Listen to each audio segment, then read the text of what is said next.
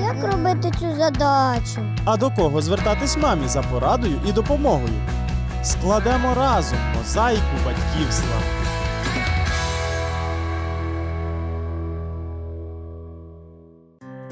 Вітаю! З вами Олена Стангеліні. І наступні 10 хвилин ефірного часу присвячені дитинству з його радощами, відкриттями і проблемами. Це нам знайоме. Ви ще пам'ятаєте свої дитячі роки? Тоді у вас теж були свої висоти, випробування, досягнення і невдачі.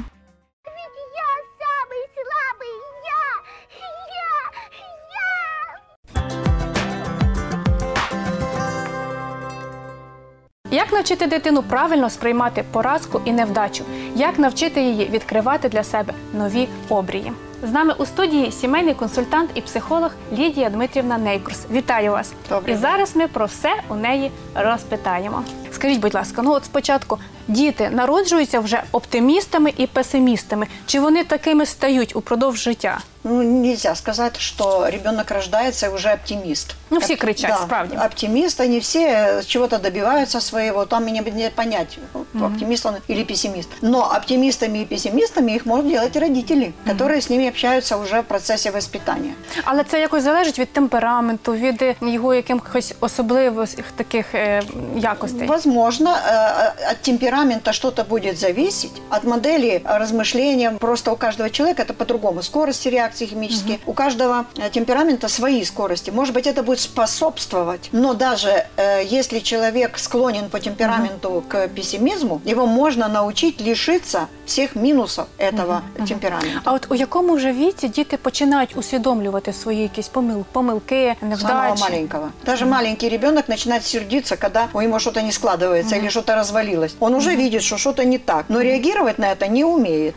А ось Естественно. тоді я ви сказали, що це залежить від батьків. Так. От як ми можемо можливо провокувати ось таке неправильне ставлення до своїх помилок, якесь можливо навіть відчуття неповноцінності, низьку самооцінку. С самого раннего детства, когда родители видят неудачу ребенка или несколько раз он что-то делает и у него не получается, реакция родителей как раз и есть метод воспитания. А какая реакция родителей? Если у, у мамы плохой день, тяжелый. Если у папа тоже сердит, рассердился на маму или на тещу, и тут у ребенка ни- ничего-то не ладится, что он ему скажет? Ис- исходя из своего эмоционального настроения. А у тебя все из рук валится. А ты вообще такой. Ребенок это воспринимает не как папа рассердился, и он не понимает, что говорит, а он воспринимает это лично на себя все. У ребенка заложено, есть возможность идти по двум дорогам. Или открывать свой потенциал положительный, или отрицательный. И от того, по какой дороге он пойдет, зависит тот разговор, когда у него неудача, какая-то ошибка, и как родители с ним начинают говорить.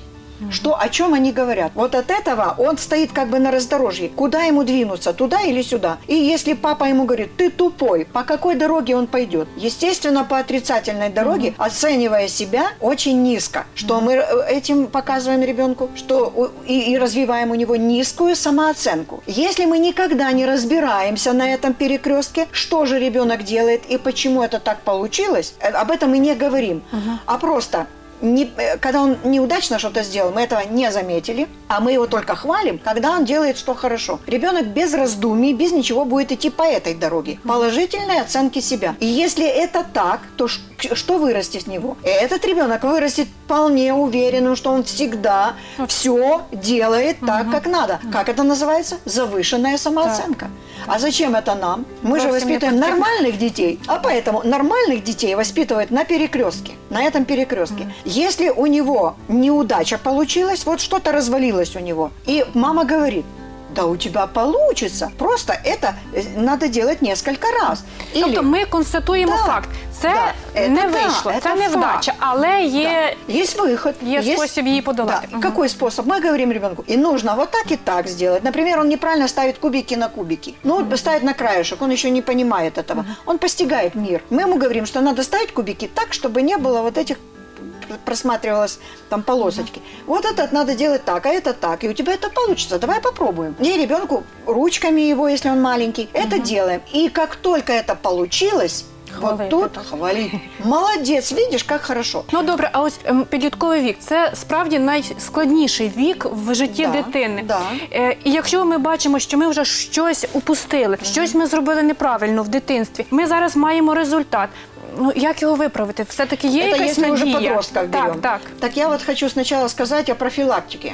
Это очень важно. И это же, этот же совет можно делать и в подростковом возрасте, Уже как когда вы уже наделали дел, и теперь уже вам надо исправлять. Когда ре- вы увидите, что ребенок сделал что-то нехорошее, вы увидели, что он это сделал. Реакция родителей вот должна быть такой. Вообще ты очень хороший мальчик. Ты честный мальчик. И мы знаем тебя как честного мальчика. А вот это, что ты сказал, или сделал, это что-то необычное, что-то ненормальное. Зовсім не Для схоже тебя на тебе. это нетипично. Вот к чему мы должны вести. Что ребенок, ты хороший, и у тебя есть хороший потенциал быть хорошим. А вот это что-то прицепилось Вчинок грязное. поганый. Да. Это надо удалить.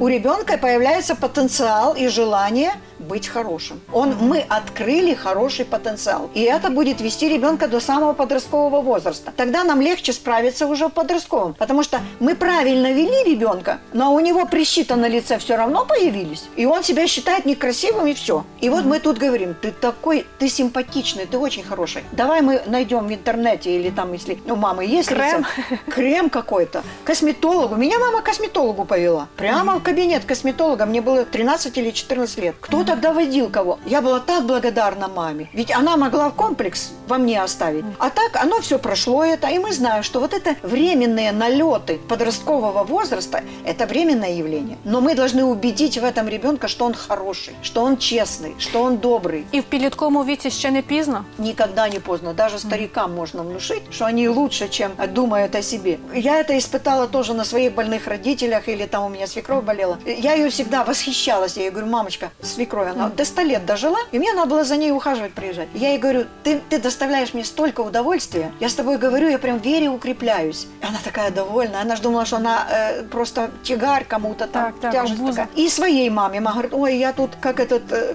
нахлебник. Я же нахлебник, вот я нахлебник. А я уезжаю в командировку и говорю, мам, ты знаешь, я так рада, что ты у меня в доме. Ты у меня сторож. Я тебе даже деньги согласна платить за то, что ты есть. Она прям расцвела. Она нужна. И точно так же испытывают все люди вот эту жажду, потому что вы их утвердили в том, что он действительно хорошо делает Так, или справді, а правильно підлітки делает. цьому цього якраз і потребують в цей час. Так дело так. в том, что дефицит нашей похвалы, дефицит подтверждения, что это правильно, чаще всего э, прорезывается у родителей, которые не замечают того хорошего, что делают их дети, если они это сделали. А если сделал что-то плохое, мама родная, какой ор в квартире стоит, когда ребенок что-то сделал не так. А поэтому очень надо с маленького возраста воспитывать усидчивость. Он сделал не так, это ошибка. Я говорю, так мы сейчас исправим это, мы сейчас это сделаем. И вот мы начинаем. Сделаем, мы делаем. Ребенок убеждается, что можно сделать. У него прям улыбочка появляется. Замечательно. Лідія Дмитрівна, було дуже цікаво. Тепер залишилося нам, батькам, лише практикувати це у своєму житті. Дякую вам. Пожалуйста. Для впевненості у своїх можливостях і малюкам, і підліткам потрібно не так уже й багато, як влучно підмітив Карлебах. Усе, що потрібно дитині, це віра в неї однієї людини. Сподіваюся, що саме такими людьми ми і є для наших дітей, онуків, вихованців. Будемо до цього прагнути. А мені настав час прощатися з вами. Чекаємо на ваші листи, дзвінки і пропозиції. До побачення.